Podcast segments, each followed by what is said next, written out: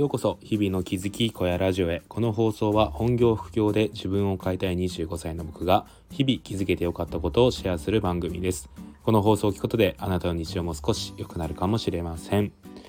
はい皆さんこんにちは。えー、っと今日は11月の24日ですね。えー、そうですね、えー、東京じゃなくて今ちょっと実家に帰ってきて愛知なんですけど愛知は晴れております。はい。そんな感じで今日も話していきたいんですけど今日はですね、えー、雑談です。はい、雑談をしていきたいと思います。えっと、昨日なんですけど、名古屋でスズメの戸締まりを見てきたんですけど、これがすごい良かったので、ちょっとそのね、話をしていきたいなっていうことを思います。うん。で、えっと、この放送なんですけど、ちょっとですね、ネタバレがもしかしたら含まれる可能性が高いので、いや、ていうかまあネタバレも込みでちょっと話したいと思いますので、もし、えー、これから見たいとかあのネタバレなしで見たいっていう人はこの辺でストップをしておいてください。はいそろそろいいですかね？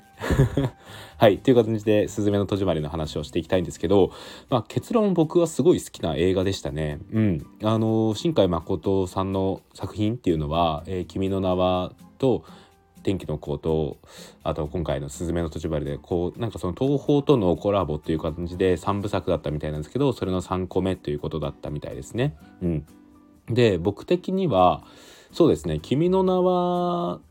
と「すずめの戸締まり」が同じぐらい好きで天気の子がちょっとそれよりも下かなっていうぐらいのところなんですよね。でうんあの「すずめの戸締まり」すごい僕的には好きで何ていうか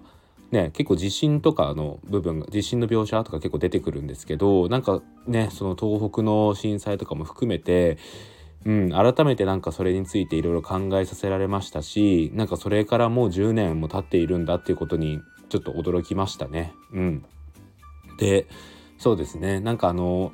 何が良かったんだろうなっていうことを思ったんですけど、まあ、これ結構表現が難しいんですがうーんそうですね。結構いろんな僕はなんだろうな。これがこういう意味なのかなっていうのを考えるのはすごい苦手なんですけどなんかこのふとしたセリフがうんなんか自分の心に残るなっていうことが結構多くて今回の映画で言うと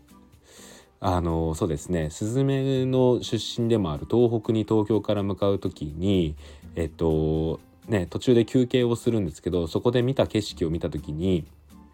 そのスズメを連れてっていたえっ、ー、と何ていう名前だったかな あの神木隆之介が声やっている あの人がいるんですけど、まあ、その友達がねえっ、ー、とこのここってこんなにいい景色だったんだなっていうことを言うんですけどそれに対してスズメが「この景色がそんなにいいの?」みたいなことを言うんですよね。でなんかそれがすごい心に残っていてうんやっぱりこう経験をしている人としていない人で見え方っていうのが全然違ってくるんだなっていうことを思いますし何ていうか僕が例えば東北に行ったとしてもなんかその被災した場所被災地域を見たとしてもそこは僕にとってなんか被災経験が直接あるわけじゃないからただただその海とかを見て綺麗だなと思うだろうし自然を見てあいい街だなっていうことを思うと思うんですよね。なんかそこがやっぱりそうですね経験をしている人としていない人で見え方が違うんだなっていうことをうん、なんかそのセリフからね、えー、と学ぶことができたというか、うん、なんか深いなと思いましたね。やっぱり一つの景色を撮ってみても人によってそれの見え方っていうのが違っていてそれがいい景色にも見えればそこに対してなんかそれを通じて自分にとって嫌な思い出とかがあれば自分にとってねそれはあまりいい景色っていうのは見れないっていうこともあると思うんですよね。それがどれだけ絶景と言われる景色だったとしても同じことが言えるんじゃないのかなっていうことを思います。うん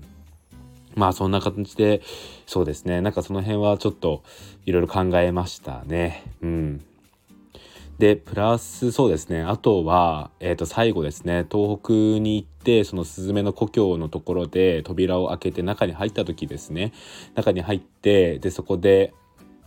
あの、ソータさんを探しにね、スズメが行った時なんですけど、そこで、で最後そのソータさんを助けた後にこうソータさんがねえっ、ー、とその暴れ回ってるスズメスズメじゃない。えっとミミズに対してこうね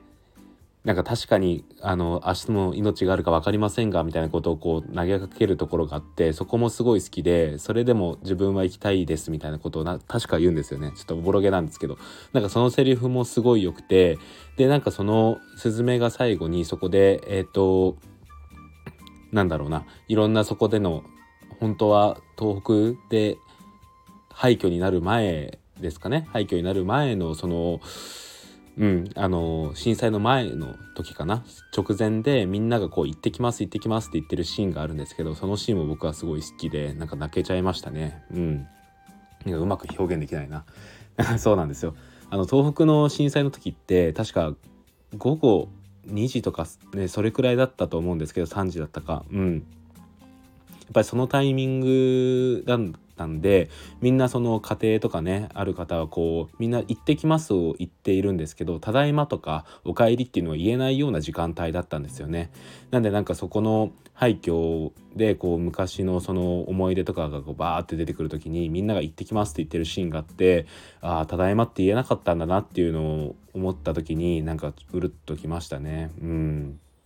やっぱりただいまとね行ってきますとただいまっていうのがこうセットになっているんだよなっていうことを思ったしなんか行ったっきり帰れない人がたくさんいたんだよなっていうことをなんか僕は被災経験がない身ですけどうん、なんかそういうことなんだよなっていうことをこう感じましたね。うん、そういうことでそういうこともなんか考えさせられるような映画だったかなっていうことを思います。そうですねやっぱりうん、今回の映画はそういう震災の描写が結構多かったんですけどなんかそこに対していろいろと感じれる部分がたくさんありましたね。で最後やっぱりあれですよね昔のその常世だったっけ？常世ですね。その常世に迷い込んだ昔のスズメに対してえーと、高校生のスズメがいろいろとねあのこう話をするシーンもやっぱりすごい良くてその昔スズメがおぼろげに覚えていた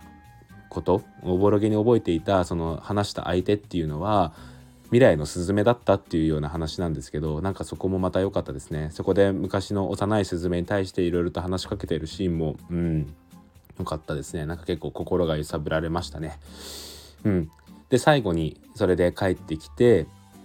で「おかえり」って言ってこう閉じ閉じるシーンがまた 僕的には結構ねやっぱり綺麗に終わるなと思いました本当に。うん。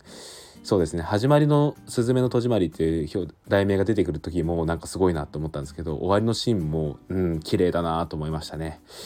そうですね。で今回の映画なんですけどあれらしいですね。魔女の宅急便をかなり意識して作られたそうで確かにそのルージュの伝言が途中で流れてきたりとかうん、あとはこうスズメがいろんな人の出会いを通じて成長するっていうのが魔女の宅急便にどことなく似ているなっていうことも思いましたね。うん。まあそんな感じでちょっとうまく言えなかったかもしれないんですけど、まあ、僕的には結構「すずめの戸締まり」すごい好きで昨日も映画を見てから結構ずっと余韻に浸っていましたねああやっぱりいい映画を見たなっていうね感じがして、うん、もう一回見たいぐらいな感じなんですけど